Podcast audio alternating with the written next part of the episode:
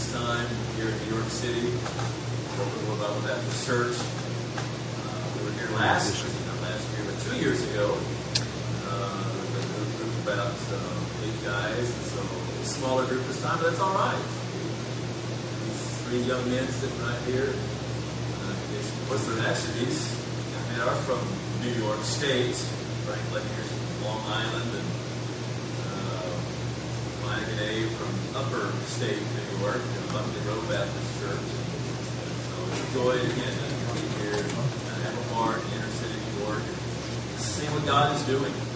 God is doing in this church. You know, you might look at our cities of America, like New York City, you might think, God's at work. You know, it just seems like everything's uh, sin and, and wickedness that abounds everywhere, but God is at work.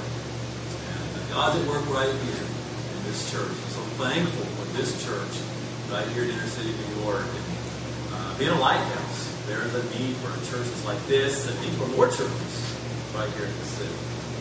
So, um, anyway, it's just a joy to serve the Lord. Uh, I chair the missions department at Heartland Baptist Bible College. Uh, here in a couple of weeks, you'll meet my son, Chad. He's with the group Witness Sarah and Andrew and the whole group there will be coming, so survive. Uh, you know, he'll, he'll, he'll have a good time. So, um, we have five children all together, and thank the Lord for them and serving the Lord. And do pray for Brother Montoro. Uh, he is supposed to teach quite a bit actually this week, so uh, keep him in prayer, keep us in prayer. Uh, so, well, if you would, turn your Bibles to Matthew chapter 9 chapter 9. See everyone again. And Nina over here, Carolyn, Franz, others. Matthew chapter 9, verses 35 to 38.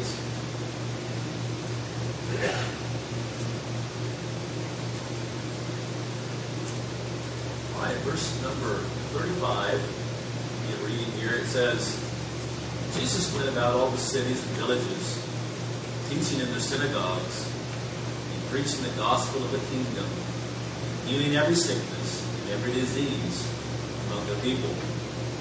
Aren't you thankful that Jesus loves and cares for people? Amen. He cares about the cities. He cares about the villages, the small towns. He cares about them all. I'm going to preach right here before we finish the text, right? But uh, he loves people, cares for them.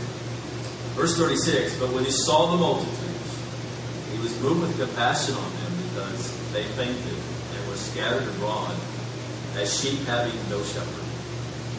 And saith he unto his, unto his disciples, The harvest truly is plenteous, but the labors are few.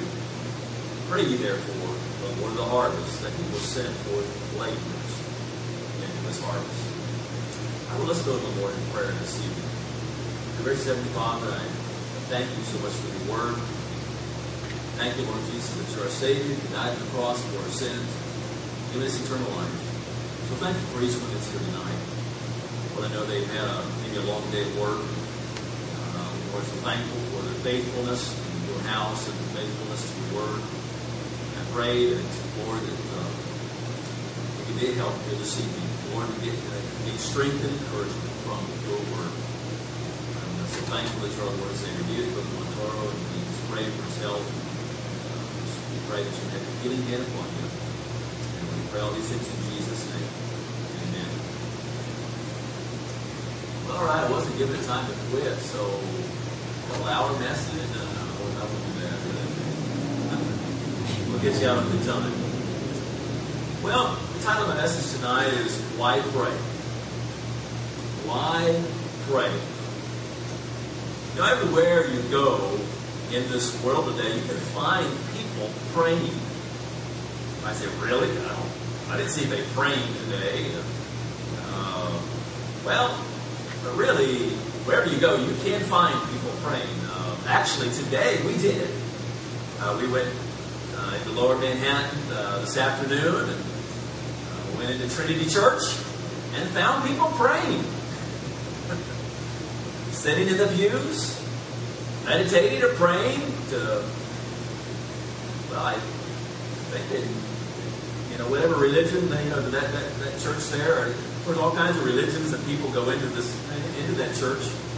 Um, Jesus they pray to, though, is not the same Jesus I pray to. Lighting candles, putting money in the box, praying, hoping that the Jesus that they're praying to will answer their prayers. And you have, of course, uh, Catholics and Muslims and Hindus and Buddhists. Everywhere you go, if it's an Asian country, uh, you find them burning incense and praying to their gods, or again, Middle Eastern countries and bowing to Mecca and praying to Allah and hoping that their gods will answer their prayers. So everywhere in the world, people are, are, are praying. And even atheists, you know how they say that uh, there are no atheists in a foxhole, right? I mean, uh, every, I mean, in that foxhole, I be crying out to God, God help me. Everywhere, people pray. Well, I'm so thankful that I and you, us as Christians, we can pray to the true and living God. Amen. God hears our prayers and knows us and loves us and cares for us. And so here in this story, we find Jesus telling his disciples to pray. Here in verse number uh, 37, he says, Then saith he unto his disciples, The harvest truly is plenteous, but the laborers are few. Pray therefore the Lord of the harvest that he will send forth laborers into his harvest. Jesus took time to pray. Jesus saw the need to pray. And he exhorted his disciples to pray. And in this particular sense, he was invoking them to pray for laborers. Well, why? What, what moved Jesus uh, to tell his disciples to pray? Well, here in this passage, we see that uh, Jesus, first of all, he saw the multitudes. Now, as he was busy there, verse 35, we mentioned, you know, Jesus went about the cities and villages. Now, the cities of that day obviously were not as large as, as many of the cities are today in the world. You know, 8 million, uh, even larger, Tokyo, Mexico City, other places. But still, they had large cities and, and smaller towns. And he went from town to town, city to city, and teaching in the synagogues. It says here, verse number 35, and preaching the gospel of the kingdom and, and healing people. He was busy doing things, very busy. But when he saw the multitudes, he lifted up his eyes and, and he saw people wherever he went. And it moved him. Well, what did he see? Let's look at this passage here and see what let's see what Jesus saw here in this passage. Well, first of all, here in verse number 36, it says, when he, but when he saw the multitudes, he was moved with compassion on them. Because, first of all, we see here that they fainted. They fainted. I looked up this word fainted. Uh, it has several different meanings, but in particular, in, in, in this sense right here, this word fainted means that they were weary. They were fatigued. They were tired in body and soul, burdened down. Just asked the lady just to see this as she walked in. How you doing? Well, I'm tired. Know how that is. I, I, feel the same way after going to lower Manhattan and on my word. I don't see how y'all do it from day to day, morning to night, and oh my goodness. And as you ride the subways, just looking on people's faces, people are tired, fatigued. To see that people are burned down. This is what Jesus saw. It says here that they fainted. In other words, again, they were weary, fatigued, tired in body and soul, burdened down with the cares and things of life. Well, what's up? Just looking at some things in their culture, what would what would uh, they be tired of? And I know in our culture today, like we mentioned right here in, uh, in this city, it is oh we're just you know getting to work and uh, getting home from work and just uh, rigmarole of you know walking from place to place and your job and the demands of work uh, all kinds of different things that can be tiring in our culture here. But what about them? Well, they were tired to, of fulfilling all the religious duties that the Pharisees uh, put upon them. I mean, they were constantly adding to the law. Adding this law and that law, and you've got to uh, uh, wash your hands for this reason and for that reason. You know, and every, even if uh, a Gentile would just pass by a Jew, just the shadow of a Gentile passing by a Jew, they would have to go and wash. I mean, it was ridiculous. If the shadow, if a shadow of a Gentile would pass over their, their, their food, it would be contaminated. That's how many laws and things that they would place upon the Jewish people there. And that was just that was just some things that they had to observe. And so all this, you know, when you think of, and that, that's religion for you. So I thank God that we don't have religion. We have a relationship with Jesus Christ. A personal relationship, someone that we can talk to, someone that will carry our burdens for us, not putting more burdens upon us. But when you look at these religions today, you study these religions, if it's Islam or Hinduism or Buddhism, Catholicism, on and you can go, people are burdened down. I mean, my word, uh, for example, Hinduism, uh, they claim that there's 300 million gods. Uh, you know, a, a God for every little thing out there. And, you know, trying to appease the gods. Really a burdensome religion. So burden down. Um, a Hindu friend of ours there in Kenya, we were missionaries in Kenya. One of the things that he stated to me, he says, one thing I noticed different about, uh, he said, your religion and mine is that you have peace and we don't. Peace. Burdens lifted. So burden down, no peace, no joy. This is the same thing with, with the Jewish people here in this setting. This is what Jesus saw. Fainted, tired, weary of all just the religious laws that were put upon them. They were also tired of being harassed or oppressed by Obama, I mean by Rome. Okay? well, that was a slip. Sorry. By government, in other words. Okay? We know how that is. You, you, look at government today, and, and uh, you know, talking with Brother Montoro about here in this city, oh my word, all the regulations and things of having a building like this, know, a law for this and a law for that, and uh, someone I can't remember which which you guys saw that there was a sign or something that there was some fine for honking your horn in a certain area, you know, three hundred bucks or whatever. You know, and just the it's almost ridiculous kind of laws it seems like, and, you know, so government can be very overbearing and they were oppressed by a Roman government, an, an outside government that were oppressing the Jews. They were tired of working just to see their hard-earned money stolen by the tax collectors. I think we know how that is, right? Working hard, it seems like your money's just going out the window for, for this and that tax or whatever it might be. Likewise with these people. Uh, Rome would tax them, and then their own people would be the ones that uh, uh, these tax collectors to come along and collect for Rome, they would add more to it so they pocket their money. So burdened down with that, tired of all these different things, and of course, as we see here, uh, different diseases and sicknesses that vex, vex their lives and vex our lives. So Jesus, this is what, when you see this word here, they fainted. This is what Jesus saw. Well, what else did Jesus see? Well, it says here, verse 36, as sheep having no shepherd. People were like scattered sheep with no shepherd. I don't know if you've done any kind of reading or studying about sheep, but sheep are dumb animals. They cannot be left to themselves. They need a shepherd. They need someone to uh, lead them. They need someone to guide them.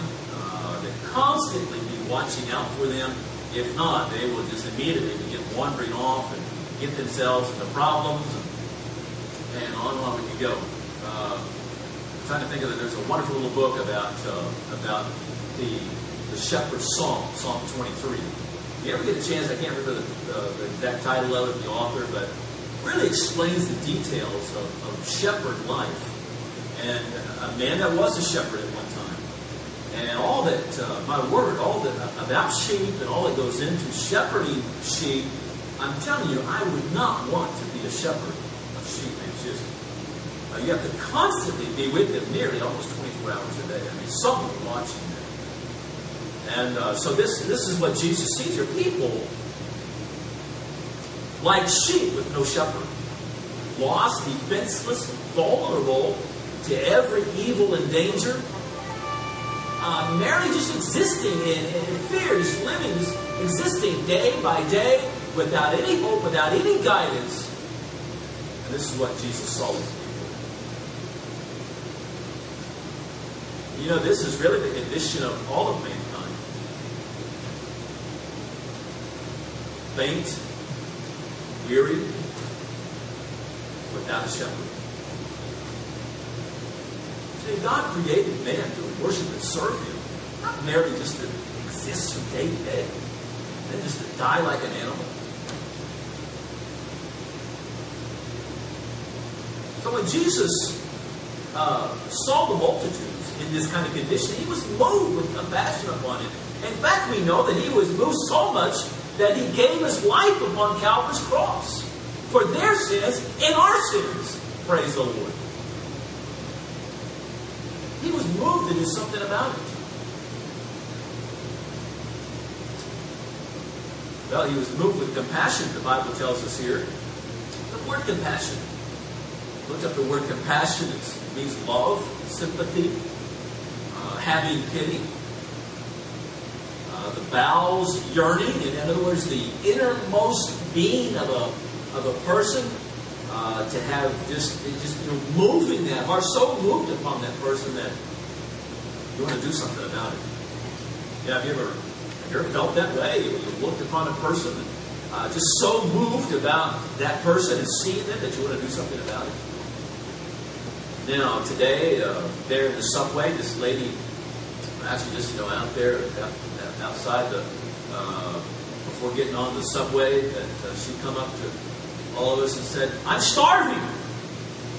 As this is what her words were. I, am hungry, I'm starving. We looked at her. She wasn't starving. I mean, she looked completely fine. Uh, actually, I think it was uh, uh Peter mentioned yeah, afterwards, yeah, I thought I saw some food in your basket. You know, I mean, uh, I didn't really have a lot of compassion upon. I, you know, I, living in Africa, I, I've literally seen starving people. Now, it doesn't mean that I should not have compassion upon her. Now, I, you know, as for as for food, she looked like she was fine. But really,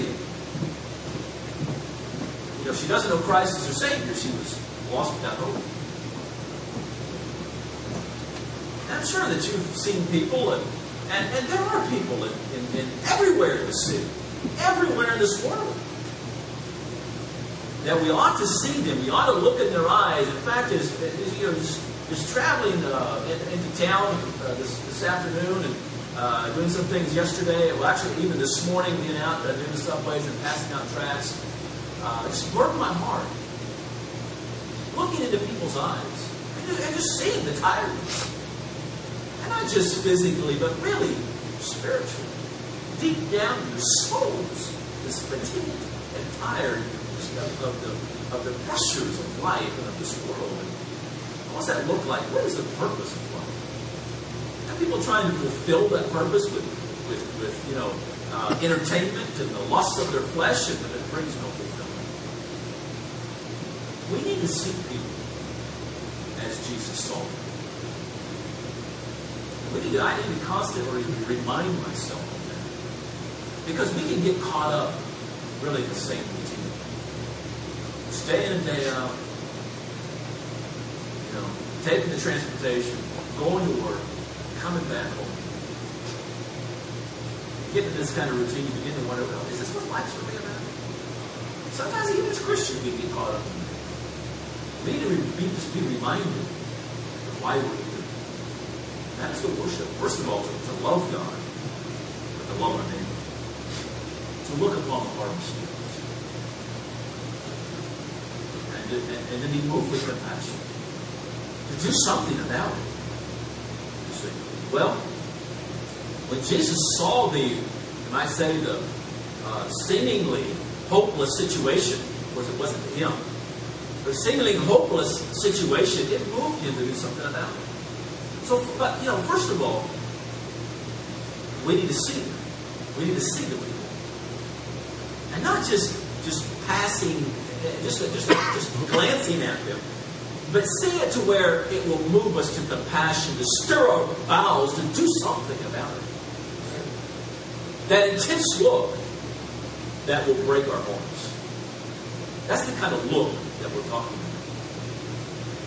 about. And me encourage you from, again, from day to day, as you get on the subways, or if you drive or whatever, I know driving, uh, you know, I've seen a, a, most people, I guess, but especially in the subways, do you intently look at people and, and see the see their faces and see the needs where it moves your heart? I don't know, people don't talk much, obviously, in the subway, hardly at all. In fact, they're out on the street, but still we can do something Have some tracks in their pocket. Say a prayer in heart for someone. See, when Jesus saw the multitude, it affected his heart. It affected him to the point of wanting to do something about it. And of course, Jesus was busy doing things. We see here that uh, uh, here in verse number 35 that he went from city to city, village to village, teaching in the synagogues, preaching the kingdom of, uh, of the gospel of the kingdom, that, that, that his kingdom is coming soon. But also dealing with their physical needs and helping them physically. But all the busyness that he was doing and helping people, and, and there's a lot of work to do as, as, as a local church here. And I thank the Lord again for this church and how you're a busy people and serving the Lord and uh, uh, going out on visitation on Saturdays, uh, you know, passing out tracts and serving here in this local church and praying and you know, ladies just praying this evening down downstairs in the basement. So uh, uh, busy doing things. But, you know, the most important thing when Jesus saw the uh, multitudes, what he told his disciples to do was not go out and witness or, or, or do all kinds of good things, which, which Jesus did himself. But what he, what, what he told them to do was to pray.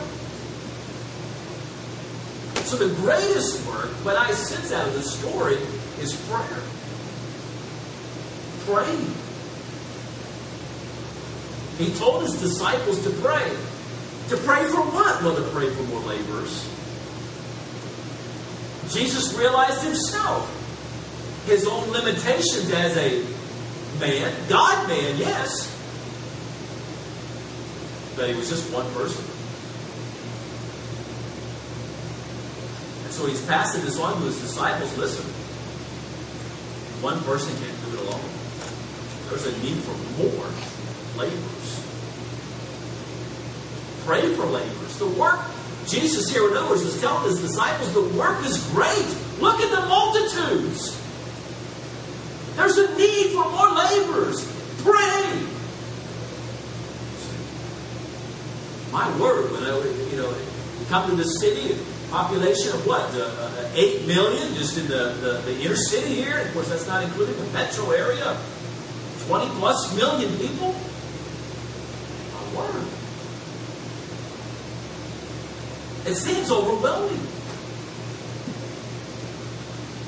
Jesus said, pray. Pray. Pray for preachers.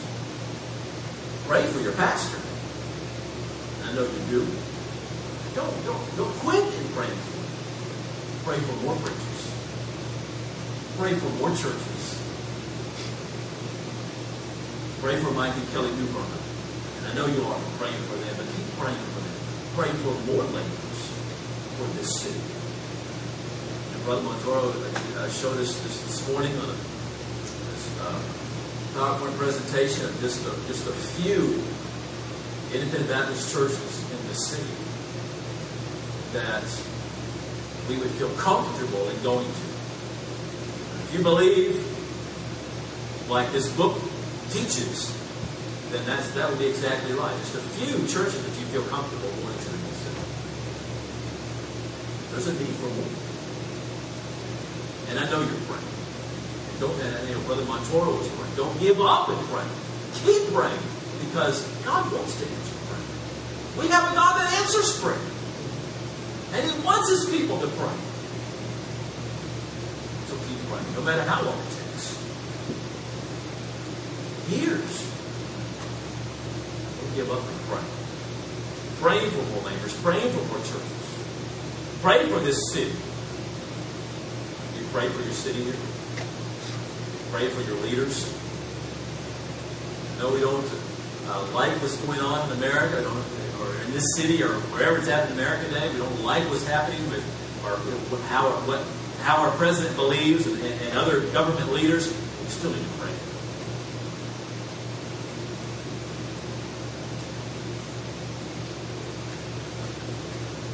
pray. What is prayer do?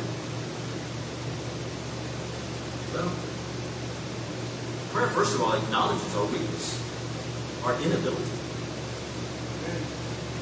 And our inability to do it ourselves. It acknowledges our dependence upon someone that is greater than ourselves. And that someone is a holy and righteous God. Prayer gives us hope. Prayer gives us hope that in a, in, a living Savior, He wants to answer our prayers, and He will answer our prayers. Just pray.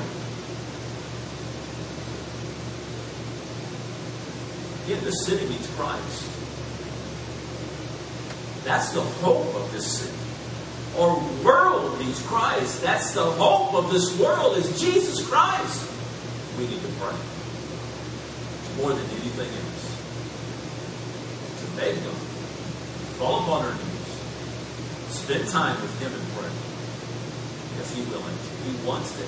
And this was this is Jesus' prayer request, we might say. And we have all kinds of prayer, prayer requests that we should and bring them before the Lord. But this is His prayer request for us that we would pray for leaders. It seems like a hopeless situation. This, this world that we live in today. What should we do? Pray for more laborers. And what are they supposed to do? The laborers to preach the gospel. Preach the gospel, the good news of Jesus Christ. That is what people need to hear. Passing out, you know, on Saturday, Saturday's coming up, and uh, an opportunity to pass out tracts along the subways, along the you know, streets, or wherever. You know, have a smile upon your face, and, and uh, passing that tract, having that tract out. You know, like, like this morning, saying, hey, you know, good morning, like to read. Just have a smile upon your face. Trying to show people that there is hope. They may not have an opportunity to talk, okay? But at least you have a smile upon your face. They can see Christ in us. You know, I think of Moses and his face that radiated. When he spent time with the Lord on that mountain, came off that mountain, that his face shone so much that he had to put a veiling over his face. In the New Testament, Stephen, right before they stoned him to death, uh, Saul, who later became the Apostle Paul, was there. Right before they stoned him, they saw his face as if they had seen an angel. In other words, his face just radiated with the glory of God. Now, our face may not necessarily radiate such as Moses did, or maybe Stephen's, but really, there ought to be, they ought to see a difference in our face. Apart. In other words, our countenance. That was our eyes. There's a film that I show in our mission classes. Mission students that are here that know the film called Ee-Taow. And it's uh, just a great uh, mission story about missionaries that went to the uh, country of uh, Papua New Guinea and just, just uh, you know, reaching these tribal people for Jesus Christ. One scene in that story was that this, uh, after this one tribe came to know Christ, these men from another village came and, and talked to the missionary and said, We want a missionary to come to our village. And they said, When we look into the eyes of these men here, we see light. But when we look into each other's eyes, all we see is darkness. That was the testimony. People to, when they look at, you know, you may not have a chance to say anything to people as they walk by, and sometimes that can be discouraging. You know? In Oklahoma, at least people will, uh, you know, say hi to you, and you stand there and talk with them. Sometimes, not all the time, but uh, you talk with them for a little while. But my word, they come here and it's good night. Or you say, anybody say hi to me. At least out the street anyways. I know in church, you know, but, but at least what I could do is have a smile upon my, upon my face.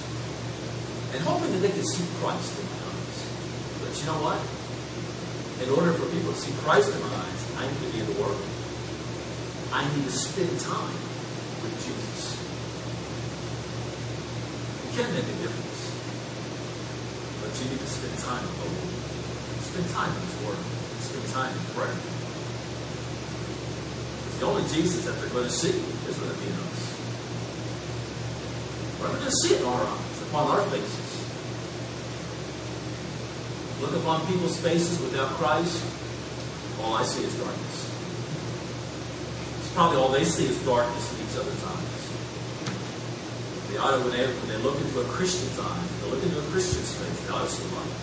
They ought to see a difference. They ought to see hope.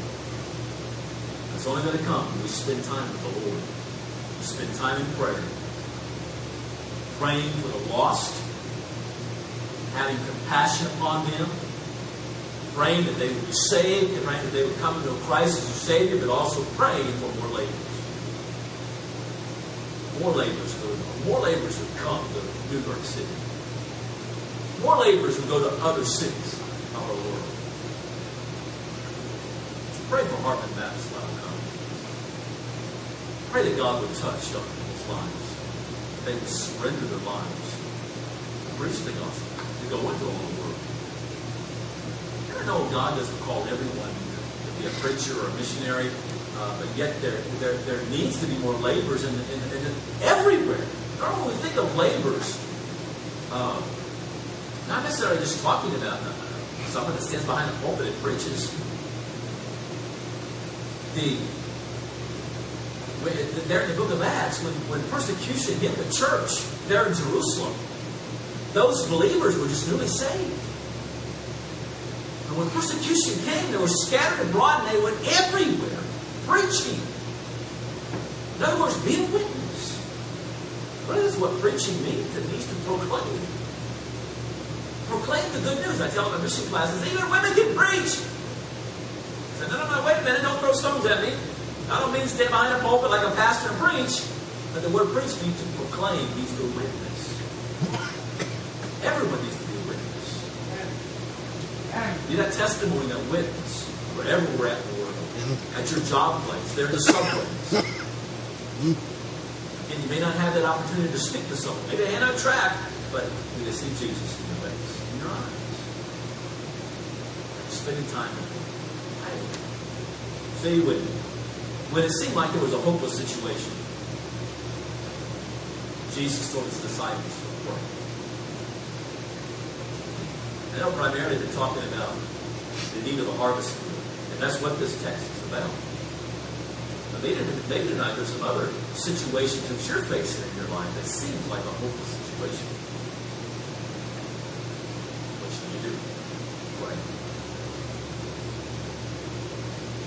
As I mentioned at the beginning of the message, you find people everywhere in the world praying gods, but gods that are dead. Gods that will not hear their prayers. My word, if peoples of other, other religions, such as Muslims and Hindus and Buddhists, are bowing down to these false idols and false gods and praying, what about Christians? We have the true and the living God. Should we be the ones spending more time in prayer? Speaking myself. That's, that's an area I'm weak in. Actually, it's an area that every Christian struggles with. Why? Because that's where the battle is at. It's in prayer. That's really where the battle takes place. Satan knows it. I don't know about you, but every time I make that decision to pray, it seems like all of a sudden there might be a distraction come up or something else, all, a thousand things coming to my mind that I got to do. And why? The Satan knows. He can hinder us from praying, and he's one to matter. So we must discipline ourselves. Boy, if these other people that bow down to these false gods, they can spend time in prayer. What about me? I, I have the true, the living God. I need to take time to pray. Yes, we're busy. Jesus was busy. But he realized my work, the work is so great. I cannot but. I, I, he said, I need to pray to accomplish the work. So, again, the challenge tonight is situation seems hopeless such as this world dying and going to hell, pray. Pray for more laborers. That's, you know, that is, you know, and Jesus said, put ye first the kingdom of God. All these things shall be added unto you. And I know each and every one of us have burdens upon our heart and maybe other uh, issues and things of life. But first of all, spend time to pray in, in prayer, praying for the lost, praying for more laborers, having it upon your heart and upon your mind. And sure, yes, go to God in prayer for personal needs of your life, if it's, if it's finances, if it's sickness, if it's whatever that we have in our life. Sure, yes, God wants us to bring those prayers to Him. But primary, eh, eh, first and foremost, pray for laborers. Pray for the harvest. That's the true need of the world today. And that is the answer to the problem of, of the city, of, this, of our country, of this world, is Jesus Christ. Stand together if we would, every head bowed and every eye closed.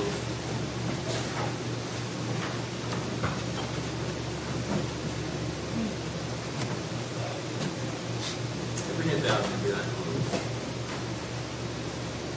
I hope that this has uh, been a help to you tonight, and just a reminder the need of, of the hour, the need of praying for laborers, praying for the lost. Those you know at your workplace, to friends, relatives. Was the last time that you prayed for them? Earnestly pray. Cry out to God for them. May not even live here in this area, but pray for someone to go witness to them. Praying for more laborers, praying for this church, praying for Mike Million Order praying for more laborers to come to this city, praying for our country. Take time tonight to do that? Spend time in prayer with the Lord. Gracious Heavenly Father, I thank you for the word tonight. So thankful that we have a true and living God to go to. Lord Jesus, you are our Savior. You died on the cross for our sins. Give us hope. Give us life give us light. We have the truth of God's Word. This world that we live in is a world of darkness, world that seems like no hope. People are just existing from day to day without a shepherd, tired and fatigued. Lord, the answer is Jesus Christ. Lord, help us to labor in your harvest field, a witness share Jesus Christ with others, but also, dear Lord, help us to pray. Lord, we pray for laborers for the harvest field. The work is too great for just a few. And we need. So thank you